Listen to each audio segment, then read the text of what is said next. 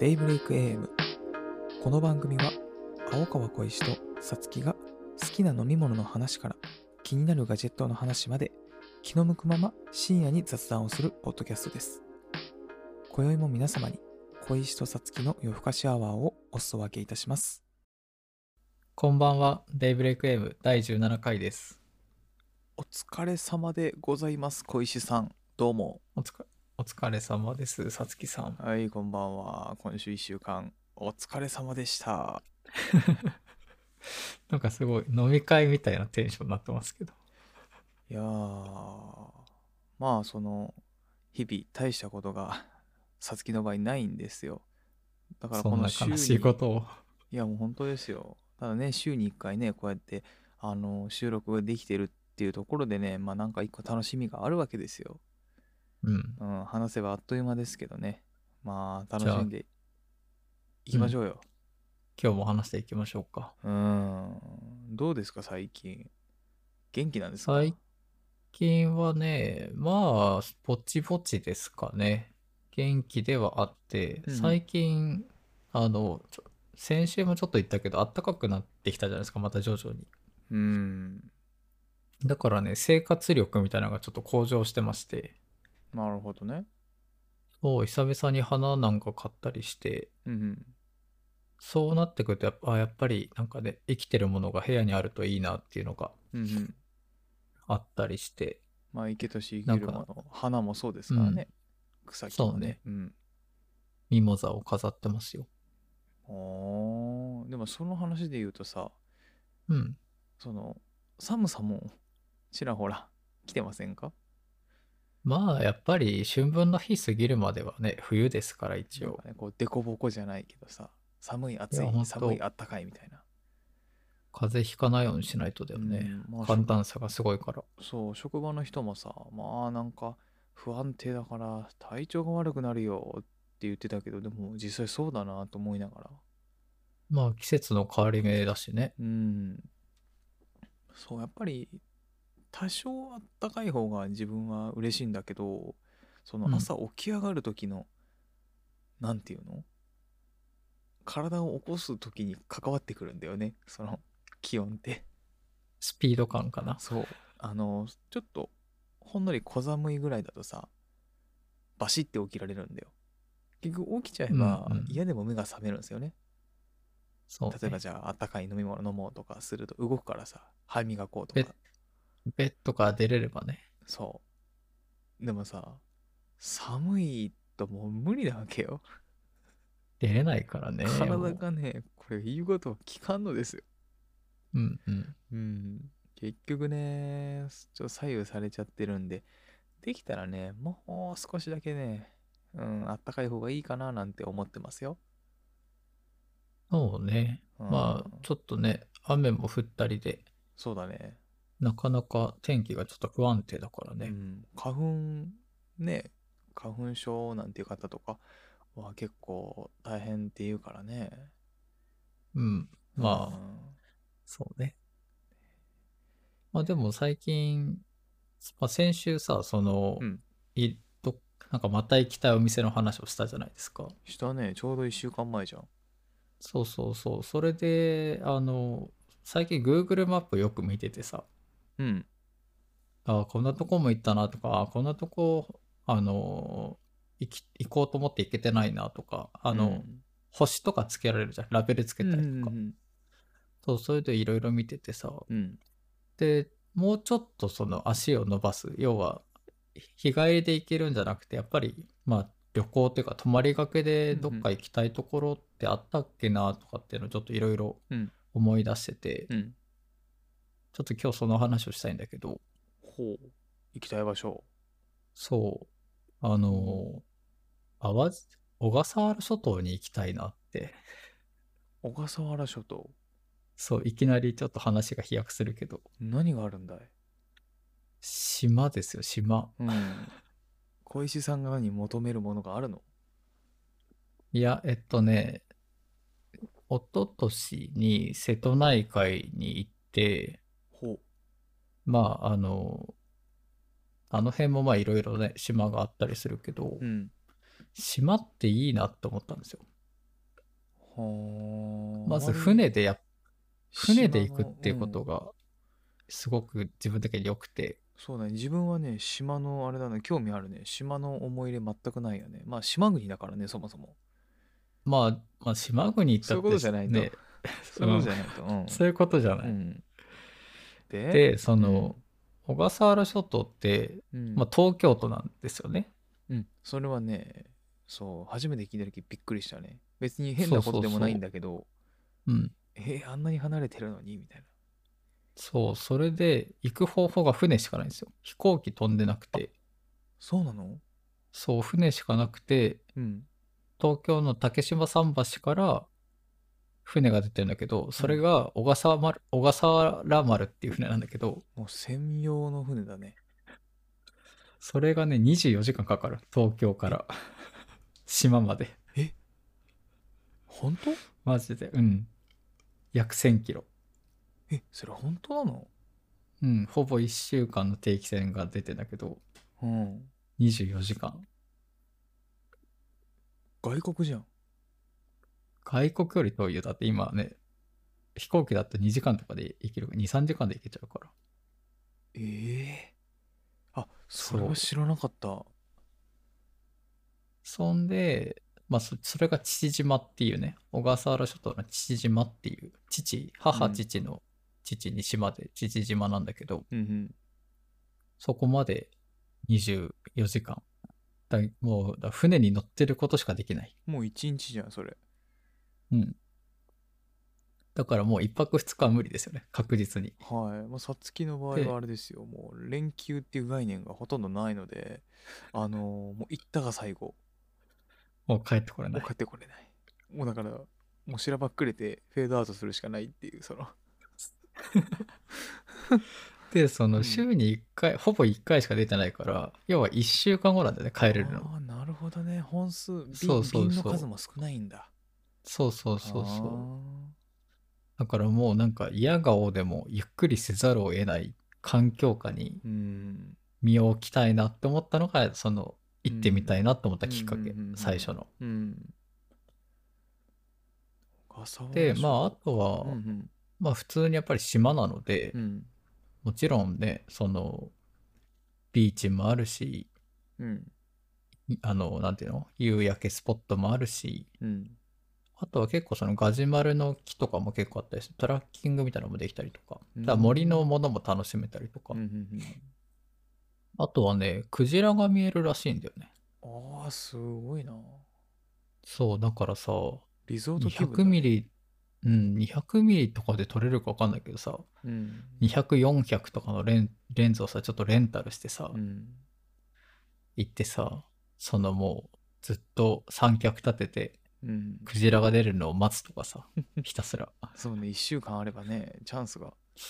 そう、なんかそういう、なんだろう、ガツガツ観光するんじゃなくて、一つの、その夕日を見るためだけにとかっていううんうん使い方をできそうだなっていう時間をうんうんなんか与えてくれるのは島じゃないかなっていう。すごいねなんかこれ言い方あれかもしれないけど間違ってたらあれだけどちょっと贅沢ですね使う使い方っていうの時間の、そのためだ贅沢だね。けにね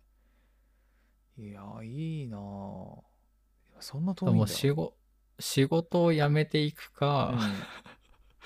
もうこのリモートワーク全盛の時代にこれからもしなったとして、うんそのワーケーション的な感じで、うん島に行って仕事をする。よしやめていこで、うやめて いこ辞めていくしかなう、いから、うんやっぱり。まず部屋探してさうんねもうそれだよだって部屋探してってことは住むってこと向こもうちろで。んもちろんもちろんそんなんだって向こうで暮らすのそか。れはだって小石さんそういうことですよそうすればうんもう本土からこう、あの更新するんで私がうん。今こっちこうですよって言ってい第や、 10そんな、第20回目ぐらいかなこの放送もそうだったらもしかしたらね、この放送はみたいなね本土と小笠原諸島をつないでお送りしてますみたいあって20回ぐらい、あと3週間ぐらい僕行ってなきゃいけないの。なそうだねだからもうもう今日の放送は終わりよ急いでね、行かないとだから。いやー、ちょっと無理無理無理。無 理か。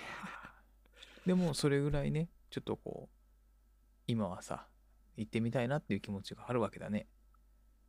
まあ、そうだね。そこまでの覚悟はないけどあまあ、でまあまあまもあ行きたいなとは思いますうね。ん。まあ、行ったことはないってことでいいの行ったことないね。あで、気候もさ、すごいいいみたいでさ、ああ、変わるもうわけだ。 365日泳げるんだよね。もう南だからさ。すごそう、だからね、まあ、亜熱帯ーうんかな、多分。だから結構、まあでも、湿度がどうなんだろうね。ああ。湿度は辛そうだけど、でも冬は暖かいとかね、いい言ねうから、ちょっと気になるなって。そう。インターネットとかってあるのかなうん、あの、すごいバッチリで、観光協会のホームページがありますよ。はあ、すごいな。いいね。うん、ブログもあるし、インスタもあるし、まあなんかありなんじゃないのそういうの。なんかね。まあ、ちゃんと求人情報も載ってるよ。おーすごい。それかあ今とほら、飲食店とかが多いね。働いてるとこのさ、ね、小笠原支店みたいな。ないな、現な地んでか、調査員で行きますみたいな。ないな、そんな調査とかないもんな 。そうか海洋調査とかないしな。うん、いやそうだねまあ確かにそういうの憧れるというかなんか魅力的に感じる時はあるよね、うなんか、沈没船とかも見えたりしたしするらしいよ。へえ怖いなうん。で、なんか今そこはもう何海の魚たちの憩い場というか、集まってる場になってるらしいよう。ーんなんだろうね海との縁っていうのがほとんどないので同じく。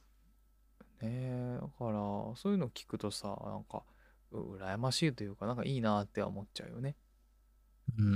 んちょっと憧れるよね。うんまあ、知り合いにもあの海沿いに住んでた人がいて本当にアパート出ればそこは海みたいな状態らしいからそれ聞いて、なんかそれもいいなーって思っ実際にね住んだら分かんないけど、うんうう。んん、いいよね沖まあ縄、行っ塩でね、うん塩でガジェットとかやられそうだけどやね。られるでしょうね確実にねう。ん沖縄とか行ったことあります沖縄は行ったことありますね。小学校とかかな。いいな沖縄も行ったことないからね沖縄はやっぱりいい、良かったよ。本当うん、なんか親の友達家族とうんうん3、4グループ、3、4家族で行ったんだけどうわ、すごいねね、大所帯だよねいや。今いやいや思えいやば。それすごいよ楽しそうだなでも全くなかったうんだからそういうのみんな同い年ぐらいの子供がいいなみんないて。で、なんかね、沖縄のそういう居酒屋に行ってさ、うんうんまあ、親たちが飲んでてうん子供たちがなんか遊んでたら、うん違う席のその、まあ、地元のうん内地の人たちのがなんか一緒に遊んでくれたのをすごい覚えててうんうんそれはねなんかすごい楽しい思い出でうんうんだから東京出てから結構沖縄居酒屋はねなんか雰囲気がおな似てるからさやっぱりうんうんうんなんか好きでねうんしばらく通ってたこともありましたね、あーいいねなんか無意識のうちにちょっとこうのんびりと過ごしたいみたいなのがあるのかなもしかしたらね住むというよんり多は分一そ回うだね時間をうんそういう贅沢にね、使って使いたいなみたいなそうそうそう、んやっぱりどうしても今はないろいろほらね騒ぎがどうのとかでねなんか落ち着いてるようで落ち着いてないみたいなねうんなかなかちょっとこうね気持ち的に落ち着けない日々が続くかもしれ続いてるかもしれないからなんか無意識にどっかで欲してるのかもわかんないねなんかさ、その、家にいる時間がうん増えてさ、うん何かをしなきゃいけないとかさ、うんなんかスキルアップしなきゃいけないとかさ、なんかこの時間を有意義に使わなきゃいけないみたいな、うん結構脅迫観念みたいなものがあったんだよね、多分。うんで、それが結構この冬で限界が来て、うんそれでね、なんだろう、そういうことを欲するように、ちょっと強くなったかな。うんうんうんうんだから逆に言うとそのこの期間のこの有事がなければもしかしたらあまり強くは思わなかったかもしれないねうん、多分もうちょっとなんか何、こうあっさりとみたいなかんなんかうんそう、なんか観光できる場所そうそうなんかでみたいなとこに行ってたかもしれなそ。いうだね小笠原諸島で聞いてもなんかまあ行ければ行ってみたいな程度で多分まあ24時間は無理でしょ、みたいなねそうそうそう冷静にね。いやー厳しいそれみたいなねいやうんうんクジラでも出るかわかんないでしょみたいなねうんそうなってたかもしれないうね。ん、そうね。あそれはね、本当に、あのー聞いてわかる。うんなんか気持ちはわかるな。でそれで言うとさ、その、まあ今は行きたい場所っていうところだったじゃん。うん。もちろんさ、まあ自分も行きたい場所はあってさ、ちょっとこうニュアンスがもしかしたら似てるかなぐらいのところでね、うんあの具体的なその場所っていうのがいまいち覚えてないんだけど横浜にあの丹町っていうとこがあるのよ確かうん。横浜でいいのかなうんうーん横浜の駅からね1個とか離れたとこなんですけど学生の時知り合いが住んでてでそのアパートの屋上まあ本当はダメなんだけど登れるんですようん。でその地域が少し小高いとこにあるんですよね丘みたいな横浜はすごいもんね、高低差が。そうでその屋上に夜登るとですねあの横浜のビル群が綺麗に見えるんですようん。で障害物が観覧車とか。はいはいはいはい観覧車あったかなあビルだなうん。そうそうそうそうでも観覧車も場所によっては見えるんだけどそうそのアパートからはそのビル群がすごく見えててで綺麗なんですよもちろん道路も見えるしで少し高いとこにあって駅から少し離れてるんで静かなんですよ、うんでちょっとこう風が吹くと気持ちいいみたいなところでよく学生時代にたびたび行ってたんですよでそれをね最近無性に思い出すんですようんなんかノスタルジックな感じだね。うわあそこも今どうなってんだろう行きたいなみたいなでも行ったら今の無理な行けないんだけどさまあのあ、アパートだもん勝手ねにそ。うマンションだから。そう、まあ、し住んでた人がいたからよかったもののでねそこでその大学だっけなその時によく行って喋ってたんですよそこ住んでるやつと、まあ、臭い言い方すると、なんかこう語り合うじゃないけどなんか何でもいいんですよ無駄話してたんですよね最近はねそれをすごく思い出すんですようんなんか、そのまあ場所にもあるけど、その時間そうの愛おしさみたいな感じなのかな。そうそうで大体決まって毎回言うのがさあのお我々私なんてこう田舎者ですから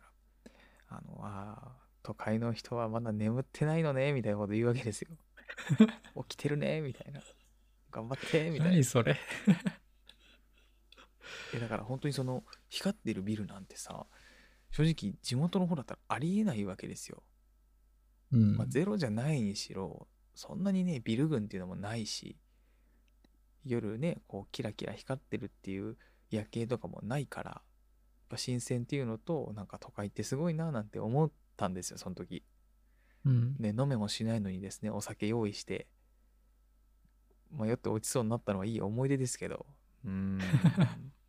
っぱりねそのねその空気感とか時間が多分楽しかったんだろうね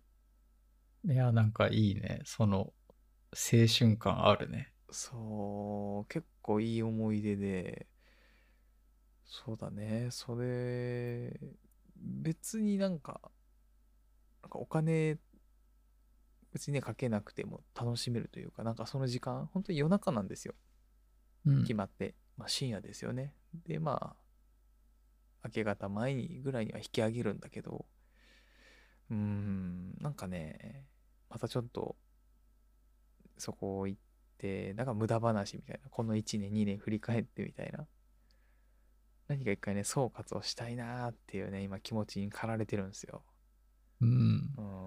ん。なんか学生時代ってなんであんなに話をしてたんだろうねってぐらいうん。話してたよね。なんでなんだろうね。みんながみんまあなじそうなのかな。どうなんだろう。どうなんだろうね。なんか自分は結構なんか、まあ、ひ独り言も多いっていうのもあるし、人と喋るの結構好きっていうのもあってさ。うん。うん。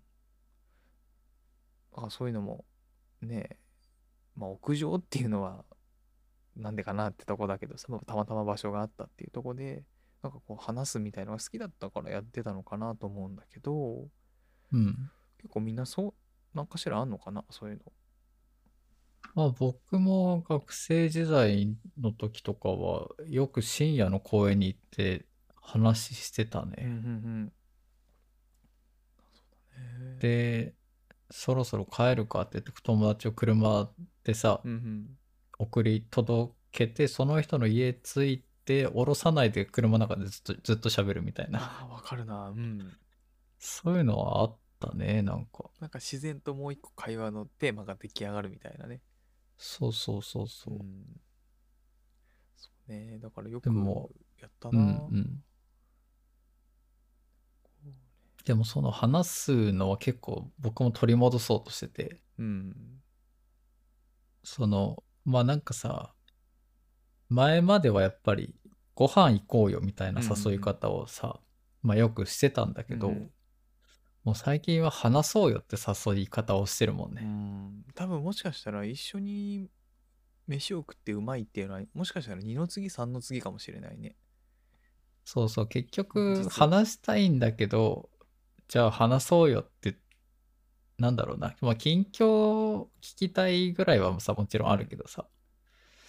なんかね、あんまり直接そういえばそういう誘い方してなかったなと思ってうん。まあ話そうよだけだったらまあなねかなかうん。電話でいいじゃんってなっちゃうからね多分無意識にこそうそうそうそうの対面でというか会って同じところで喋るみたいのがうん、まあな多ん分かそのね、時間の共有とか場所の共有みたいなのしたかった、したいんだよね、多分ね。それが自然なコミュニケーションだもんねもともとのうね、ん。そううんね。無意識で多分そうなってるんだろうなそうだからね大した思い出って学生時代なかったんだけどもただどんな話をしたかも大して覚えてないんだけれどもその屋上の時間っていうのはね結構いい思い出なんですよいや、それはなんかすごい良さそうだね。そうで4時ぐらいになってるとこう下を見るとさ大通りがバーンってあるんだけどうん。あの新聞配達の方が動き出すんだよねうん、うん。いやーもうそんな時間かとまた一日が始まるのかとでまたちょっとこうテンションが上がってくるっていういいね。うーんまあ人によってはねさなんかもったいないっていうかさその何も生まれてはないみたいじゃん別に何かだからまあね。贅沢なのかなとは思うんだけどもちろんそんなん毎週してたわけじゃないからさでも今はパッタリなくなっちゃったからちょっと寂しい部分はあるんだよねうんうんなんかちょっとあれでしょ似てるっていうかなんかニュアンスは近しいとこがまあなんかやっぱりゆったりとした時間を過ごしたい感じはあるね。うんその時間とか何も考えずにいられたからね確かにまあね。学生って身分だからかもしれないけどうんまあそれもあるよね。ジュブナイルといううか。んどうあとなんかどっかあるあとはね、ちょっとじゃあ、ひも、もうちょっと飛躍させてうんうん、海外に行ってしまうと、もう小笠原諸島でだいぶ海外だからね場所は遠いけど、時間かからずに行ける台湾とか、ちょっと行きたいですね。うんまあこれずっと行きたいって言ってるんだけど、うん台湾は行きたくて、うんうんで、台湾ってどのくらいで行けるんだでも飛行機で多分3時間とかで行けるよね、きっと。うんまあ、24時間はかからないよね安いだろうしね、うん LCC で。うんで、まあなんで行きたか、行きたいかって思ったかっていうのは、まあいろいろあったけど、うん最終的な決め手は、うんあの、ジャクハンっていうんうんう台湾のバンドがいるんですよ。うん。えっと、フレックルズかなあの、英語読みをすると。はいはいはい。そばかすっていう意味のバンド名なんだけど、へえ。そう、すごい好きで、で、あの、インタビューを読んでて、うん。なんかそのうちの一人の、まあ、ボーカルの人が、その台湾はその、すごいお茶を飲むのが好きだ。まあ、台湾茶って有名じゃん。うんうんまあ、タピオカもすごい。うん、今ってどうなんだろう潰れてるのかないやまああまるあ一ある時けどよさりはねちょっと効かなくなったかなっていう印象はあるね、そう、それでまあ、ドリンクスタンドがやっぱり、どこら、もうそこら中にあるんだって。へえで、そこで、その、タバコを吸いながら、まったりしてると、まあ、なんか日常っていうものが世界中に、どこにでもあるんだろうな、みたいな話をうんしてたのね。うんうんで、ああ、なんか旅行っていうとさ、やっぱりもう足早にいろんなとこを見たりとかってうし,、しがちだけど、うんもうなんか現地の人のように、うんもうゆっくりと過ごしたいなっていうのを、うんなんか過ごせそうだなってうん思ったのが台湾で、うんうんまあ実際はね、ガヤガヤしてたりとかっていう感じはもちろんあるんだろうけど、うんもうなんか普通に街歩いて、うんお腹空いたらご飯食べて、うんうん疲れたらドリンクスタンド入って、うんうんなんか本屋見たりして、うんうんで、なんかね、そういう、ジャクハンみたいなバンドのライブとかもちょっと行ったりしてみたいな、うんうんなんかちょっと生活するように旅をしてみたいなっうてん思って、まあ今ってさ、もう日常をひたすら送ってるじゃないですか。うだんからちょっと場所を変えて、うんなんか日常を送ってみたいなって。うんそれはなんか台湾だったらできそうだな、みたいな。うんうん勝手なイメージだけどね。うんうんいやいやいいと思うまあだからさっきとこう似てるとこがさやっぱある程そ度うそのうん時間っていうのを使ってっていうのが必要になってくるよね、そう、マインドセットは多分かなり似てて、うんまあ、それがたとえ1泊2日もしくは2泊3日であっても、うんあなんか全然行かなかったからまた行けばいっかぐらいのうんうんうん気の持ちようで行きたい、ああなるほどねそうせっかく行ったんだったらここも見てここも見てあっちも移動してみたいなんじゃなくて、みたいなこうそんな感じで過ごしてみたら楽しそうだなっていう、ん以前一回また行けばいいや、やって、うん、ああなるほどねまあ以前一度だけねあの海外に行ったことがあるんですけれどもその時は4泊したのかな、で4日間は動けたんですよねうんでノープランで行ったんですよそのなんかあれ見てこれ見てっていう計画は全くないうんとりあえず飛行機の往復だけは確保みたいな。で、あ、一応ホテルも確保しといたんだ。ホテルも確保。で、じゃあ移動とそう、ご飯あご飯じゃない泊まるところは確保したんだそうだね。とりあえず、 野宿はなし。で、ちゃんと帰れるっていう、一応、初めてだったもんでね。うでんそこはね、あの、確保した上で行ったんですけど、とりあえず目的が、目的は1個あって、とりあえず喋ってみようっていうのが目的だったんですよね。コミュニケーションそう、果たしてそう、言っても、私、日本人として生まれてですね、あの、まあ、義務教育っていうところでね、あ勉強させてもらってさ、で、我々の世代ってさ、小学校の時から多分英語やってるじゃん。うん、やっ、そうだっけ。うん。そう、いもう覚えて、小学校の時からやってたんだよね。で、一応さ、その、曲がりなりにも勉強ですってなった時にはさ、もう、十何年間やってんだよね。え、それは、やだ、耳が痛いな。 え、でも、ほん、そうじゃないですか。まあまあまあ。でもそれがその使える使えないとかいろいろあるよ。うん喋る喋れない。ただ勉強してきたじゃないですか。じゃあこれどうなんだろうっていうのやっぱ思ってて実際通用するのか通と。用するのか。これしなかったら悲しいしうん。まあしたらしたで嬉しいなぐらいで。でそれでまあ理由はいろいろあるんだけども行ったんですよね。あのニュージーランドに行ったんですけれど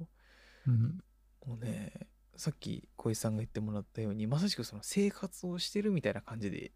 過ごせたんですよ。おーいいね。とりあえず朝起きました散歩行こうかで喉が渇いたらまあお店入ってとかお腹が減ったらゆで卵買うみたいなことやってたん ですねうん。そのまあ言っても何があるんかなぐらい調べるじゃないですか現地行ったら、まあ、いそうねそ。うそれはね。そしたらそれを歩ってる人に聞くんですよこれどこら辺ですかってうん。で意外となんとか通じるんですよねでお腹減ったらまたそのなんか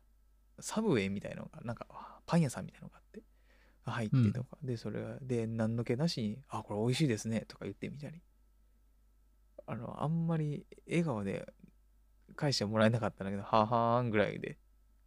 うん。まあまあちょっとこう心折れつつもでもそんな感じで過ごせたんですよ一応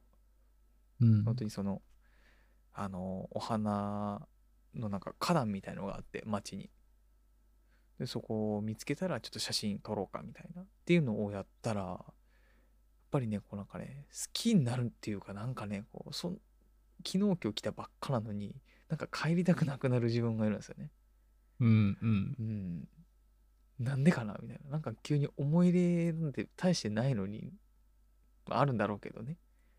まあ、なんか街の一員に迎え入れられたみたいな、そうそうそうそうそうそうそうそうそういう感覚になったのかな。そう、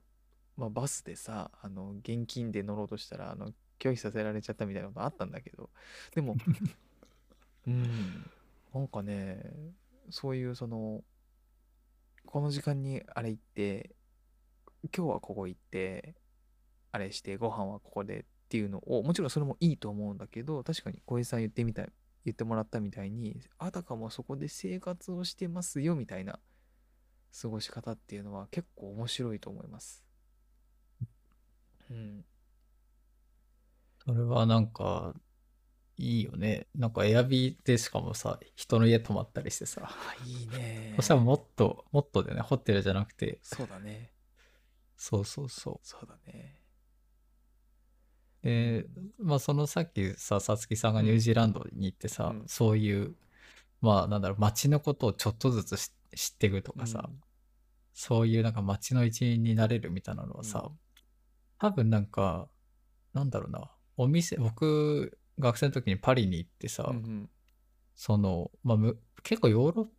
パ全体的にそうだったんだけど、お店入ると、うんまあなんか、まあ日本だとまあいらっしゃいませって言われるじゃん。うじんゃなくてもう普通に挨拶なんだよね。朝の挨拶、うんうんうん昼の挨拶、夜の挨拶。うんで、まあこっちも返すんだよね。なんかまあうん文化として。うんそれはなんか調べて知ってて、うんまあなんか日本のお店でもさ、なんか会釈ぐらいはするけどさ、うんもうがっつり、何、普通のトーンでうん、会話のトーンでそれを挨拶を言って、うんなんか返してもらった時の、なんか受け入れてもらえた感はね、うんすごく感慨深かったと、嬉しかった思い出はあるようね。んやっぱりそのなんか厳密に言えばあるのかもしれないけどなんかそのかしこまるような形敬語みたいなのが多分そのあんまこっちほどないのかなまあだから、英語にもないけど、ね、敬語ってそもそも。うんだからなんかだからなんこか、距離感が近い、近い感じはするうよね。感じはするなんかこうなんかほいらっしゃいませというよりはなんか元気みたいなそうちそょっうそとこうう崩しすぎかもしれないけどなんかいい意味でもうちょっと軽い感じがあってそう、だからフランクに入りが作れるから、うんその後の会話をしやすいんだよね。うん日常会話みたいなやつを。うんだから、なんか、どこだったかなあれは、ちょっと忘れちゃったけど、なんか普通にそこから話をして、まあ、どこから来たのみたいな話になって、あ、リオンか。リオンに行った時に、うんその、このトートバッグ、俺の友達が吸ったんだよっつって、シルクスクリーンのさ、うんうんトートバッグのなんか紹介してくれたりさ、うんうんうんなんかそういう、なんだろう、話の導入があるから、うんうんなんか、打ち解けやすい感覚はすごいある気がして、うんなんか日本は、そんなお店ばっかりでもないけど、うんまあ、そんなお店ばっかりか、その、普通になんだろう、格式ばってる感じがするから、なんか、ね、店員さんが話しかけてくれたりしても、うんあどうも、みたいな、うんリアクションしちゃうみたいな。うんまあ、いいところもあるんだろうけどね。そうそうそうう。んいきなり商品の説明から入られても、うん、ちょっと話しづらいな、みたいな。なるほどね。だなそう、だから、そういった意味でも、敬語っていうものがたまにすごく疎ましく感じることは結構あったりする。うん、なんかここは一旦置いといてみたいなとこあるかもしれないね、今は。うん。うん。で、でもさ、その、なんだろう、下町のさ、うん、もう、なんていうの、あの、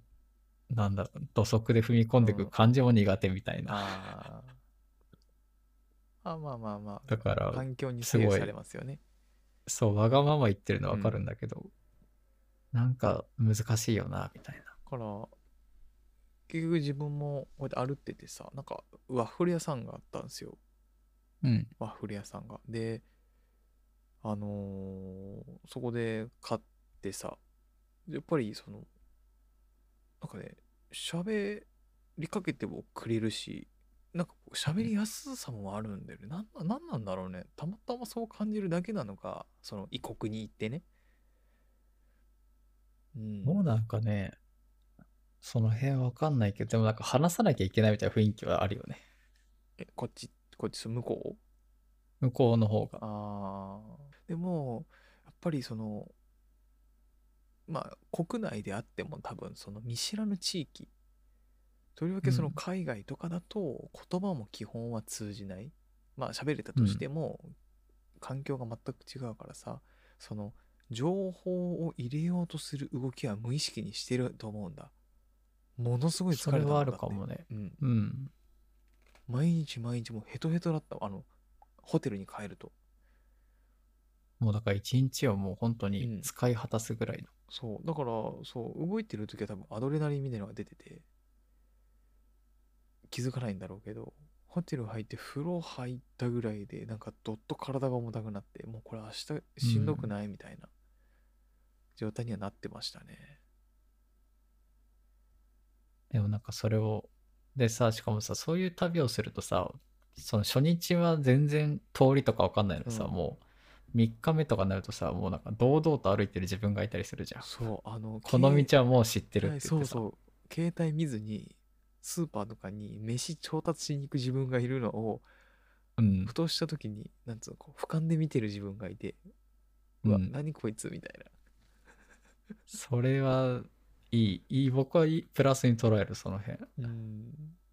でなんかやっぱ気持ち悪かったのかなんかここの路地行くとあっこに出るからショートカットできるみたいなこと も考え出してるんだよ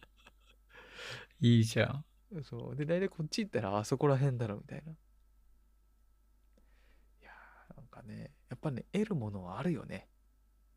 うんうん、海外ね、うんそうね。いやいいそんなとこですあいいねはい。さつきさんはじゃあ、ありますかお次。そうだね。あとはね、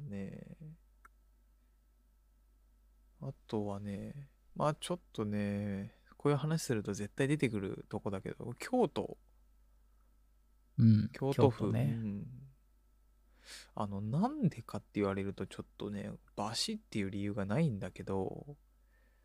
ぱり今その有名なさ、寺社仏閣、お寺とかあるじゃない、建物。まあ、やっぱりいねくらでもあるようね。ん一度ねちょっとこうのんびりと見てみたいんですよ私過去にす中学校と高校で一度ずつ行ってるんですよ修学旅行で,、うんで大した記憶がないんですよやっぱりその自分一人ではないっていうところと自分が興味あるとこに全部行けてるわけではないっていうあるじゃないですかでもちろん時まあ間制で限ももあってその高校の時、一緒に行ってるから、ちょっと辛いな、今。 その話。いやいやいやだってでもお互いですよそれずるいよだってお互い言ってたじゃん誰だよまあねだって夜さビッグカメラがどっか行ってさ iPhone 見に行ったやつね。遊んでたやつは誰なんだよでも別にその悪い思い出ばっかじゃないけどさ、でもなんか、うんうん、まあでもやっぱ違うよねその自分がダイレクトに行きたいとことは違うからそうねそうそうそうで、その行けたしとして制限があるからそううんで行けたとしてもさ、やっぱり時間の問題とかもあったりさ、してさ、だからた、例えばね、あこういうお寺があるんだ、あこういう歴史があるんだ、あこの、なんかこう、絵とかさ、その彫刻、素晴らしいなって、こう、ゆっくり眺めた記憶がないんだよね。うんそうだっけなんかちょっとこうまあいいややっぱうん急いでた気がする気も使うしやっぱその普段ねいなかなか一緒にいない人たちとも行くわけじゃんだまあまあそうね、からねなんか一回ちょっとこうもちろん時間もね取ってゆっくりなんか見てみたいなっていう気持ちがあるんですよまあそれだったらもう今じゃないやっぱりうんその外国人観光客があんまりいないうんこの期間は一番多分見やすいんじゃないうん小石さんはどうなんか覚えてるいやおこ覚えてるよ僕記憶はあるけれどなんかうん京都来たなあ楽しんでるなあっていうのがあんまないんですよね。僕銀閣寺が一番好きでうん。一番ってまあ別に全部回ったからあれじゃないけど、うんすごい好きなんですよね、うんでなんでか知らないけど僕多分3回くらい行ってるけど1回も銀閣寺は行ったことがなくてあら本当でも銀閣寺は多分2回ぐらい行ってるんだよねへえ。でも自分もね銀閣の方がなんかね見たい気持ちはあるかな。金閣ま寺、ねあなんかうん裏回るとね雲の底すごかったよ。まあそうねどこ行ってもそういうのはありま すよ自然ですからねあれみたいな。 うん。まあでも金閣寺綺麗になったんじゃなかったっけあしばらそうなんくだ工事しててうんまた金ピカに戻ったんじゃなかったっけなあれもねなんか噂によると人の手でやられてるみたいだからね一枚一枚。うんものすごいちっちゃいこうなんか千代紙みたいな折り紙かなんかをピンセットでピッ貼り付けてみたいうんなまさに職人がやるみたいなねすごいよね京都なんか思い出あります高校生の時高校生の時特にないかほなら見ろやっぱそうじゃねえ かよさっきのなんだよ反対の立場に立ってさやっぱそうじゃんんあんまり覚えてないかもでもねちょっとこうマイナスな思い出って言ったらいっぱいあるでしょすぐ出てくるでしょまあマイナスの思い出はいくらでも出てくるよね辛いなこれそうだ から別にそれがダメとは言わないけど一回ちょっとなんかせっかくね素晴らしいこの地域世界遺産があったりとかさ文化財とかあったりさ日本の歴史が詰まってるとこだからなんか一回ねこう浴びるようにね練り歩きたいですね。うんいいですね、どうかな京都京都ね。京都奈良とかあの辺ねいいよね。それで言うとあれかなあと金沢も行きたいな。ああ金沢いいですよ、うん金沢もね行ったことないこれ学生の時のね知り合いが住んでないや同じその県に住んでてまあうんいいところですよっていう話は聞いてるんですよねうんうんまあ気にはなって金沢はまあ兼六園もあるしね、うんあの美術館もあるうしんあと鈴木大雪館っていうとこもすごい良くてはあ建築がねとても綺麗で良いとかへえそうだからたびたび調べたりとかでねこのお茶屋さん街みたいなのがあるらしいねいくつかあああるある石茶屋街ある、石ね、畳の、うん、だから風情あるそのなんかこう作りというかさ風景街並みかっていうのをね見てみたいなーなんて思うわけですよ。僕まさに茶屋街のなんか一角に泊まったねエアビーでうーんもうなんか茶屋街のだっけそう泊まってお風呂はついてなかったから近くの銭湯まで行ってみたいうーなんそれもすごい良かったねで次の日なんかお茶屋さんでお茶飲んでうんあとは市場とかもあるからね海産物食べたりとかうもんできるし、なんかね結構街がちっちゃいからうんあの回りやすいよねうんこの辺ってうんそうね日本海ですからねお魚も美味しそうですよねそうね、日本海だうね。ん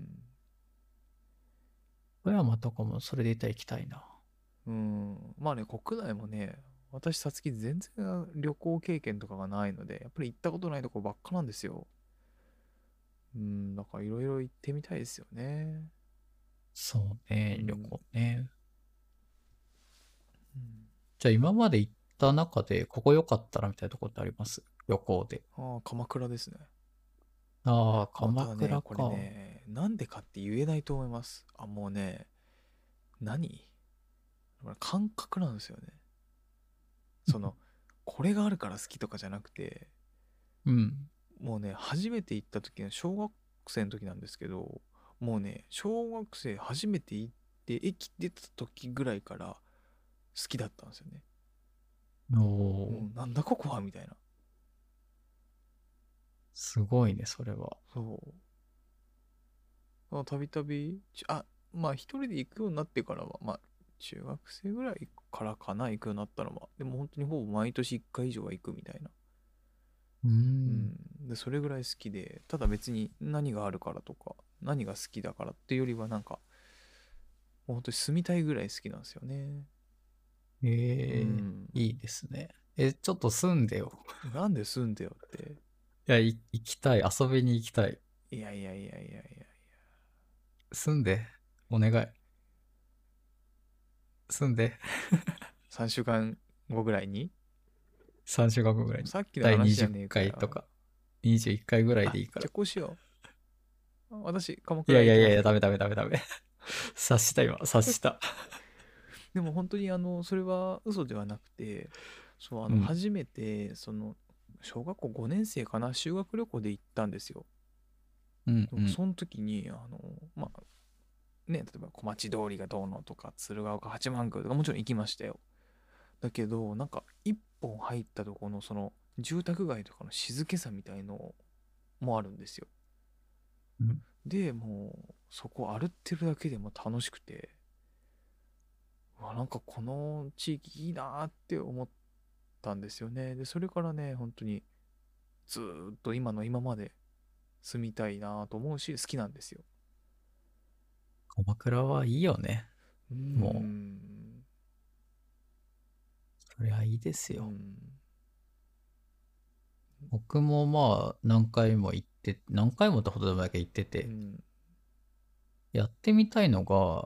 終電とかで行って、で、ずっと起きてたい。え朝まで。朝まであーうん。海もあるからなあそこ。そうそうそうそう。眺めてたいね。あーいいねあの、江ノ島にさ、うんあの、砲台あるじゃうんうんん。うん展望台みたいな、うんあっちと反対側にさヨット何ハーバーっていうかさうんいっぱいヨットが停泊してる場所とかあるんだよね、うーんなんかあの辺の桟橋とかで写真撮りたいなとかあいいねうん確かにあの江ノ島のねあのもう海を一望できるところあそこ初めて行った時にはびっくりしたね。いいねうん眺めがいいなーってもうほ、まあ、海しかないんですけど。うん、はい。どっかありますなんか、この、ここ好きだなとかい、かつてね、訪問したところで。うんよかったところどこだろうなかつて行った場所パッとは出てこんね今お多分いろいろあるんでうんいろいろあるんだけど、お別にどこが良くてどこが悪いとかっていう決め方できないかそらうな。そうそうそう。うん。優劣はう、んなんかさ、その場所が悪いわけではないっていうかそさうそうそう、い行った何行った時の人、人があれだったとかそうさ、そうそうそうね。体調があれだったとかさうん、天気があれだったっていうのはあるけどさ。まあ、それで言うと、まあ、瀬戸内海とか、まあ、さっきちょっと言ったけどね、もう一回行きたいなとかはあるしう、んまあ、波が穏やかだからね。うんうん。あとは、鳥取は米子の方は行ったけど、砂丘は行ってないから行きたいなとうか。ん。そういうのとかね。まあ、あと北海道は行きたいと思っててずっと行けてないうんものの一つですうね。ん。そうね。秋田までですね。上は秋田まで。海道とかね、そうだな、自分も行ったことないな。ねえ、なんかね、うん。あんまり僕もそんな旅行に行く方じゃないから。うーん。ああ、だから、福岡も行ったことない。あ、ないないないない、ないです。福岡でいいっぱいいろんなもの食べたいなとは。あれ、福岡、ね、美味しいらしいね、食べ物が。うん。ねえ博多料理。ねただそうやって考えるともう、どこで、どこにだって行きたいんだよ え、ね。そうなんだよな。 もしかしたら、あそのる種ね家から出られれば OK かもしれないね。一番痛くないとこなのかもしれない。 2時間ぐらい移動できれば OK みたいな。うんだから本当に近場近場でもね、あると思うんだよね、探せばね。いやいっぱいあるいよ、っぱいあ近場で実はも。行ってないだけ、知らないだけで。うん。全然。それはもう間違いない。うん。そうなだなので、できる範囲でねう、ん。行動してね。そうだよね。まあ結局そうしか言えない、言えないよね。またほら、まあこれ収録してる日にね、うん宣言が延長っていうところもあったからさ、まあまあ、まそうだね。まだ、うん、油断できないよっていうことなんだろうな。うん。あだあ、まあ、その、さつきさんがね、屋上でやってたみたいにうん、公園で話すとか、うん、あれはもう換気がね、十分されてるんで。そう、フューってずっと風に吹かれてるからね。うん。もうテンシでョンおも、かしやくなりってるからたいよね。分かってないだけで、寒さをう。ん。うん寒いもん。まだ夜はね、特に夜は。いやでもね、ちょっとね、連れてきたいぐらい素晴らしいところなのよ。ええいいっすね。で、その屋上の、なんかね、屋上の何かに登るんですよ、結局。屋上に行って、もう一個登るところがあって。なんか貯水塔とか的そうな、いううんうん、し施設、まあ設備が入ってるようそなう。そうそうそう。だから、その、基本的にはその、騒いだりできないんですよ。走り回ったり、危ないんで。だからもうそこうにんじっとするしかないから。で、ただただ、こう、なんか赤色灯みたいなのがこうチカチカするじゃないですか。光っては消えて、みたいな、ああいうのを見ながら、あー飲めもしない酒を横に置いてね、話す、語るみたいなのがいいよね。話すというよりは、ちょっと、表現が臭いけど、うん。僕、語るってよりも対話がいいかな。 まあでもあれなのかな。多分ニュアンス的には、その、なんだろう。あれなのか。お互い、自分のことを好き勝手、ぽつりぽつり話す。そうそうそうそうぐらいの感じなのかな相槌イメーをジしなとがしらてはそうそうそうそう。身のない話をするんですよ。うだん。から話してないのでちっとも覚えてないです。うんうんそう。いやーまあなんかそういう時間が今欲しいなっていう。いいね。うん。だからある種冒頭に戻るけど、こうやって収録ができてるっていうのは一個それに近いものなのかもしれないですね。うん。うん。まあ一応なんかさ、これはまあ時間もいあるう程んう度ん緩くだけど決めてるうし、ん、まあある、まあ一応ね、配信するっていう前提だから、対外的にね、うん。内情、内情っていうかね、あんまり個人的なこととかは話してないから、うん。なんかそういうのを取っ払ってはね、確かにそんなに話してないから、うん。なんかやりたいですね、そういうのも。こうちょっと火を囲んでみたいなのやりたいですよね。うん。あ焚き火的う、なんキャンプ的な。あ、やりたいんだね。それこそほら、寝寝なくてもみたいなね。ちょっと朝までみたいな。一日ぐらいまだできるでしょ。その後2日ぐらい休みがあれば。。うわあ、もう1 日だと、1日で大丈夫かな、まだ。もう体力の衰えがもうひどいですね。って私も自信ないですけど。あ、でも僕ね、多分翌日ってよりもね、その次の日とかに来る。ああ。どっちかというと。遅れてやってくるあ。。ほんと。もうだって、だんだんだんだん顔が熱くなってくるのがわかるもん。あ、おかしいみたいな。それもう僕大体お酒飲んじゃうから分かんないなあ。ーそれが酔いなのか。そうお酒飲まないからね、如実にわかるのよ。すごいあ、な。もうなんか、起きてられるけど、ちょっとおかしくなってるみたいうんうな。ん。まあでもそんなんもね、いいですよね。そうねあー。ちょっとじゃあ、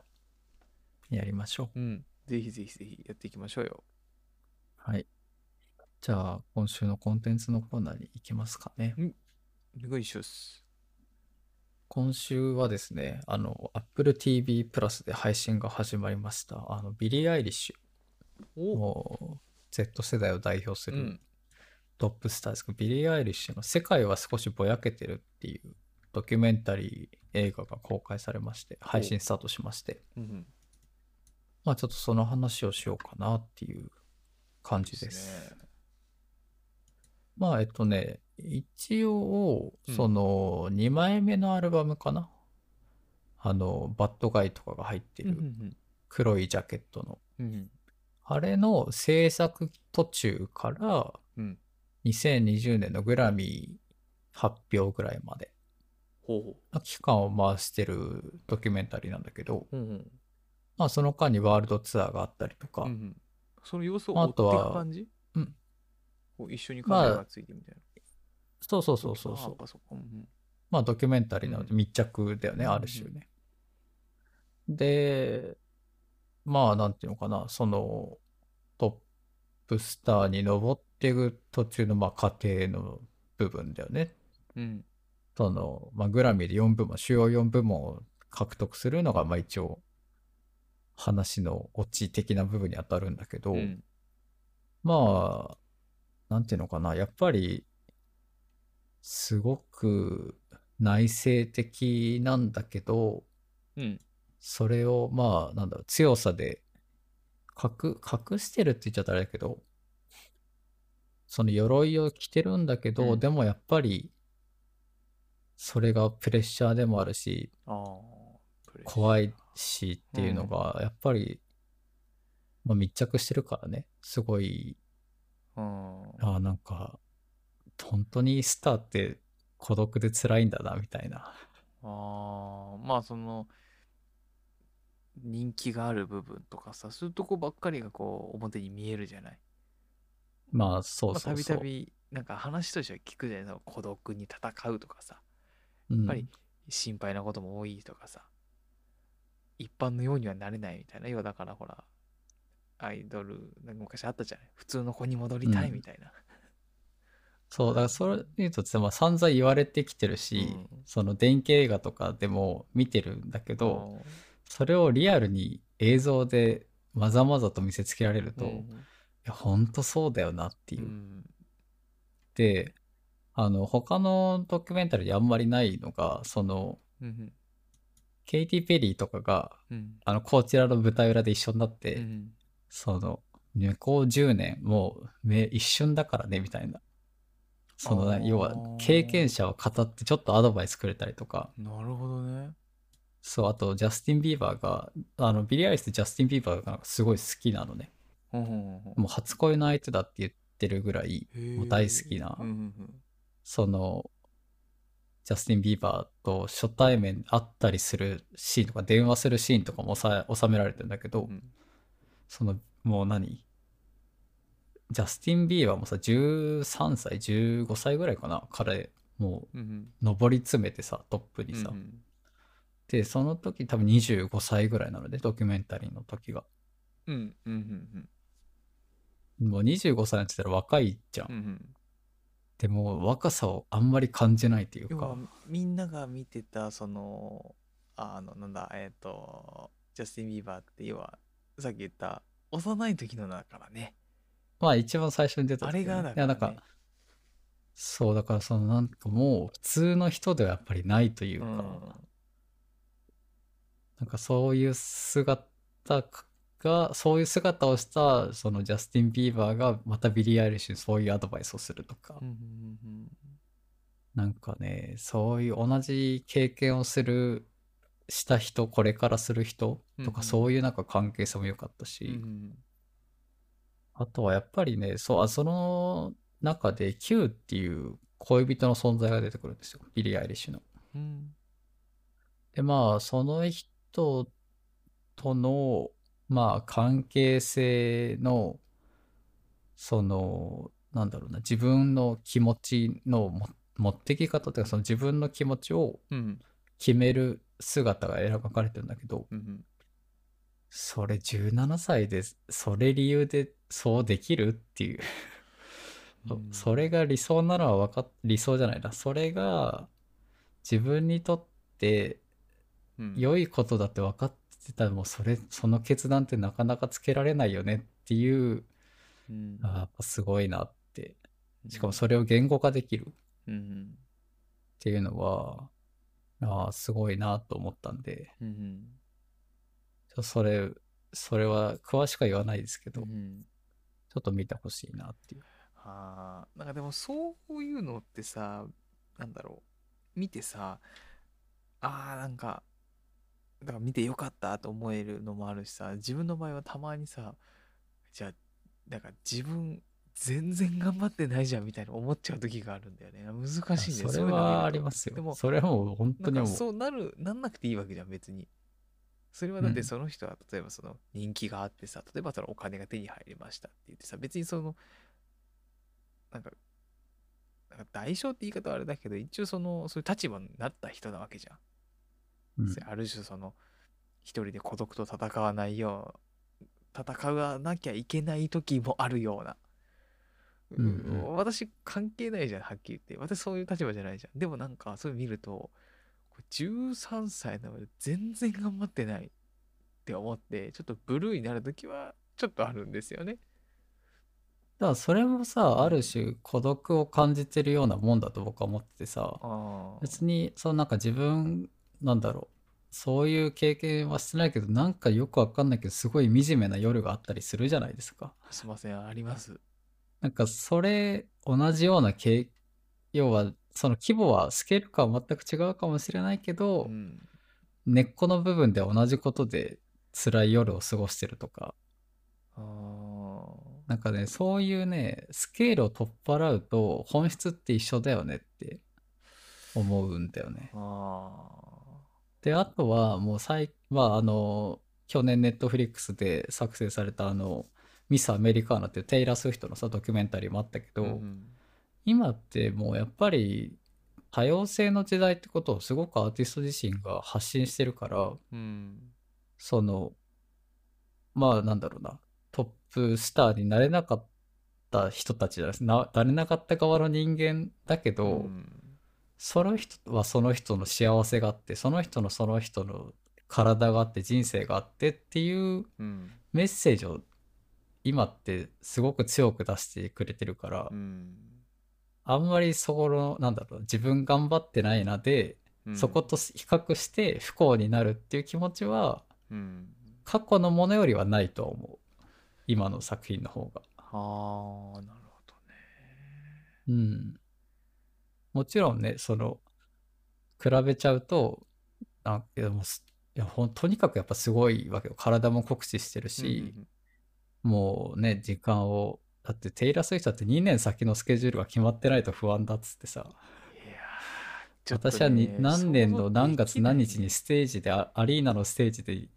パフォーマンスをしてたいみたいなスケジュールの立て方をするもう完璧主義者で、像できないうんそんなのと比べてまあもちろんねどんだけ自分怠けてんだよって思うけやどめてくれよ。でもでもそれはテイラー・スウィフトだからできることだって僕は僕なりに頑張ってるし僕なりの幸せはきっとあるしみたいうな、ん比べるようなことではないんだよね。そうそうそうそう、うんそもそも比べることそがうそう甚だおかしいよっていうでも比べちゃうのもわかるし、うんでもでもそうじゃないんだよって言ってくれてるからそう思う思うよとかそっかそうだしっていうそういう意識になれば、どこかね、ただ見るだけじゃなくて、ブルーになるだけじゃなくて、今、小石さんが言ってくれたような話も意識できればさ、いや、君は比べなくていいよっていう意識になれるからね、まだいいよね。うんうん。けど、昔の自分はそういうの見ると結構へこんでたのことが多くて。うんまあそれもわかる、うん。まああとはそのでも結局なんだろう続けてるんだよね、うんその b i ルシにし,、うんうんしてもね要は結構さそのミサアレアメリカナもそうだけどさ結構昔の映像を記録しててそれをガンガン使ってくるんですうんうよ、んそうなんかクリスマスの時にギタープレゼントされた様子とかさ、うんうん子供の時にうんうんなんかその学芸会みたいなところで演奏してるみたいな。うんうんうんでビリー・アイリッシュ13歳の時にラジオで曲流れるシーンとうんかさ、そういうやっぱ継続してるからさなんだポットでで別に何すごく売れたとかではないからさ、なんかなんていうのかなだからだからこそ今からでも遅くないよってうんうんな何かしら今から続けたりしたらあそこまでの成功にはもちろんねなかなか難しいけど、うんそれなりの幸せとかやってよかったなみたいな気持ちにはうんなれるかもしれないとも思わせてくれるから、うんうんだからまあどう捉えるかだよねそれをポジティブに捉えるかうんそうだねだからある種そうやってドキュメンタリーとかにししてくれてさこういうスター裏ではこうなってますって見ると逆にその歌が好きとか作品が好きじゃなくてその人のこういうところが好きみたいにもっと好きになれるきっかけにもなりそうだよね。ああなんかねもう今はもう完全にそうだよそうだねさっき言ってもう全てがメッセージとそいううさかっき言ってもらったように本当にその見せるなんかうんその表面だけじゃないというか人間性も垣間見えるようなとこうんそうだからミス・アメリカーナでさすごいのがさ、うんそのまあテイラー・スウィフトってカントリー出身じゃないですかうんうんうんまあカントリーは特にやっぱ白人ね男性だからうんやっぱ保守党なんだよねはあ。だからその共産党支持者が多いとされているら。はあはあはあはあでそのテイラー・スウィフトずっとその自分の政治的立場を明らかにしなかったんだけど、うんそのミス・アメリカーナでその「ラバー」っていうアルバムを出す時出す前かにそのテネシーの中間、えっとテネシーのはあの中間投票の時に自分のあその政治的立ち位置を明らかにしたんですよ。はそれはその共産党じゃなくて民主党支持としてあ。はその立ち位置を明かしたんだけあ。ど、それってすごいことでう、ん。で、まあ、あの、過去に、なんだっけ、バンド名忘れた、忘れたんだけど、その同じくカントリーのバンドの人たちが、ブッシュ大統領を批判したら、もう散々なことになったんですよ。うんうんうんもうあんなバカ女どもとか、あ CD 焼かれたりとあ。か、はもうそういうことになったのもあったから、その、テイラー・スウィフトのチームは、いやいや、それはもう明かさないでいこうってあ。言ったり、散々その話し合いもするシーンもあるんだけけど、描いてるけど、そのテイラー自身はもう、そんな私は嘘をつけないみたいな、もう我慢の限界だっつって、そんな女性のストーカーとかを、ストーキングとかを、女性へのか、女性へのストーキングとか暴力とかを、そのなんか、反対しない法案とか、うん同性愛を禁止する同性婚を認めない法律とかを支持する人になんて投票したくないみたいなうん。そういういや何の話してたかちょっと今途中で忘れちゃったけどまあその政なんか治そう的いう立ち位置っていうのをね。そうそうそうそうそのはなんだろうな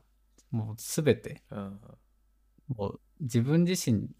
になんだろう演じるとかできないような、うんもう感じだよね今って全てが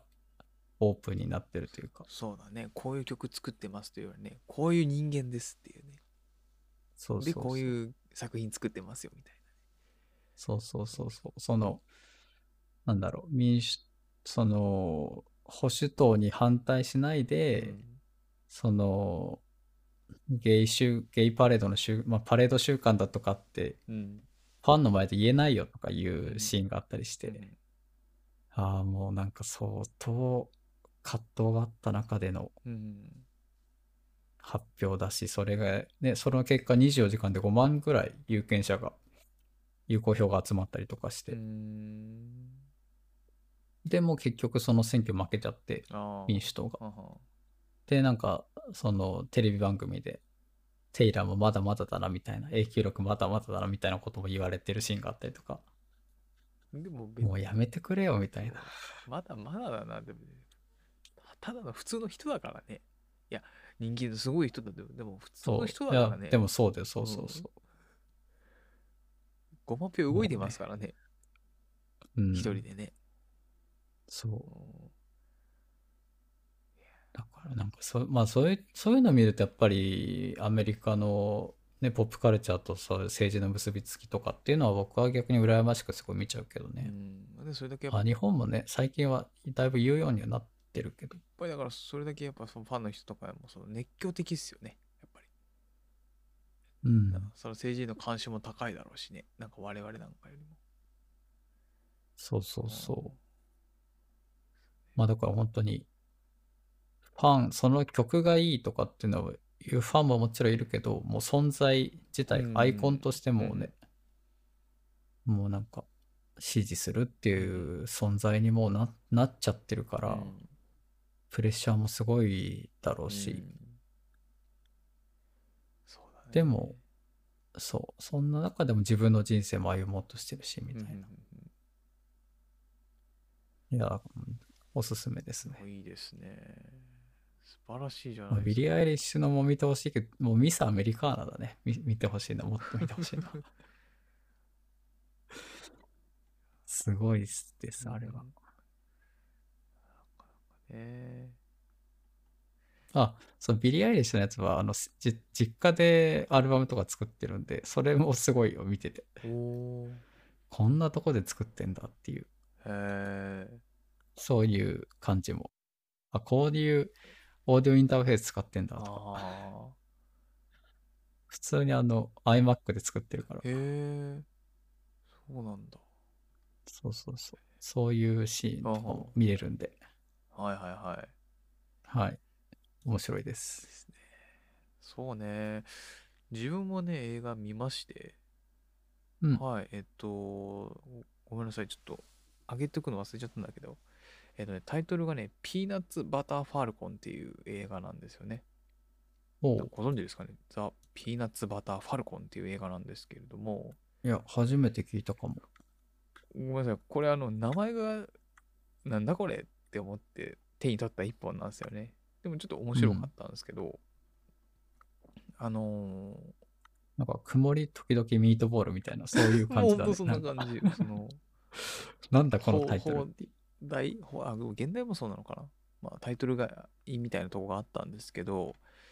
まあ一応ね、な、まあ、どんな感じかっていうと、あの、施設に入っているダウン症の方がいるんですよ。うん。で、この方が施設で、あ、もちろんダウン症っていうところもあるんだけど、やっぱ出られないんですよね。隔離されちゃってるんですよ、やっぱり施設に。うんで、ただその方は、そのプロレスが好きなんですよ。ものすごい。で、プロレスラーになりたいと。実際にその、実際にいるその悪役プロレスラーにも憧れてるんですよ。だから技を真似したりとかやってるんですよね。で、ある時、その一緒のそのルームメイトのなんかおじいさんがいるんですよ。で、そのおじいさんは応援してるんですよ、彼を。うんお前、プロレスラー好きだったらな、なんかなっちゃいなよ、みたいな。技がかっこいいんだったら練習しちゃいなよ、みたいな。でも、うんまあ、そういうその、施設の人は、それを良しと思ってないっていうところから始まってくるんですよ。で、ある時、なるほどね。脱走するんですよ。うん。その、ダウン症の方が。で、まあ、脱どうやって脱走するのか、ちょっと見ていただければ、あ、嬉しいんですけど、まあ、とりあえず脱走できるんですよ。ってなった時に何をじゃあ出たらするのかって言ったら自分が長年憧れてきたそのプロレスラーにそのなんか会いに行くプロレスラーのその悪役がそのプロレス教室をやるよっていうのをビデオで見てるんですよ施設の中でうん。ただそのビデオってものすごく古いんですよ過去のやつなんですよで実際はもうそのプロレスラーも引退しちゃってるんだけれどもそれは知らずにそのプロレスラーの教室に俺は行くんだっていうんで旅に出るんですようん。はいそういう映画なんですよ。要は一つの夢に向かって、まあ、実際はあのー実際どこにあるかもわからない正直。でその人が本当にいるのかもわからない。ただテレビでビデオで見たその自分の好きな憧れが教室をやるっていうことに一心不乱にこう追い求めていく姿っていうのが何かね、まあ、学ぶっていうとちょっとあれかもしれないけどね、時折自分のテンション上げてくれる、思い出すと。なんか胸を打つ胸を打つ。打たれるうん結構なんかありきたりかななんて思われちゃうかもしれないんだけど要はその不確かなもの憧れてるものが、でどこにあるかも分かんないどこに進めばいいのかも分からない状態でも自分の求めるものに必死で頑張る姿っていうのはやっぱり必要だなというかうんまあなんかなんかゴリゴリ夢中の中でもうんもう必死にもがいてそうそうそうそうそうそう光を探すみたいな感じなのかなでその途中でまあ大事なキャラクターなんだけどやっぱ人と出会うんですよねうん出会いがあるんですよね、そうすると自分がこの向かっていく目標に対して向かっていく助けにもなったりするんですよね、うん頑張ってたら人がついてきたみたいなでダウン症の方だしっていうところやっぱ助けてくれる周りもっていうのがあるんでなんかねうんまあ一人さっき言ったようにまあ一人一人でちょっと孤独みたいなところもですねなんかこうやっぱり何か目標があればそれにちょっとしばし頑張ってみるのもいいのかなもしかしたら気づいた時に周りにも人がいるんじゃないのかなみたいなところでですね何かこう何をしたらいいかわからないさっきも一瞬小石さんの話で何かやらなきゃいけないこの時間スキルアップのためなのかでもちょっと限界になってきたみたいなそういう気持ちもあるんだけど、うんまあ何かね、生きてる以上はですね、好きなこと、気になること、うん、触れてみたいなっていうものに対してはですね、迷わず進んでいこうって思えるような、あ一本でしたね。あーいいです。ね。なんか、多分その、まあ僕この映画見てないからさ、あーなんとも言えないけど、なんか魅力的な人に会いたいとか、魅力的な場所に身を置きたいみたいな思った時に、うん。まずやっぱ自分が魅力的になれば、自然と人は集まってくるみたいな、あるじゃないですか。うんうんなんか多分そういうのを、字でややるというか、うんうんやってくれる姿を見れる映画。ありがたい。なのかなまさにそれかもしれないですね。多分自分がうんなんでこれ、あ、いいな、なんかこの映画見てよかったかなって思えたのは、多分一心不乱にその頑張る姿っ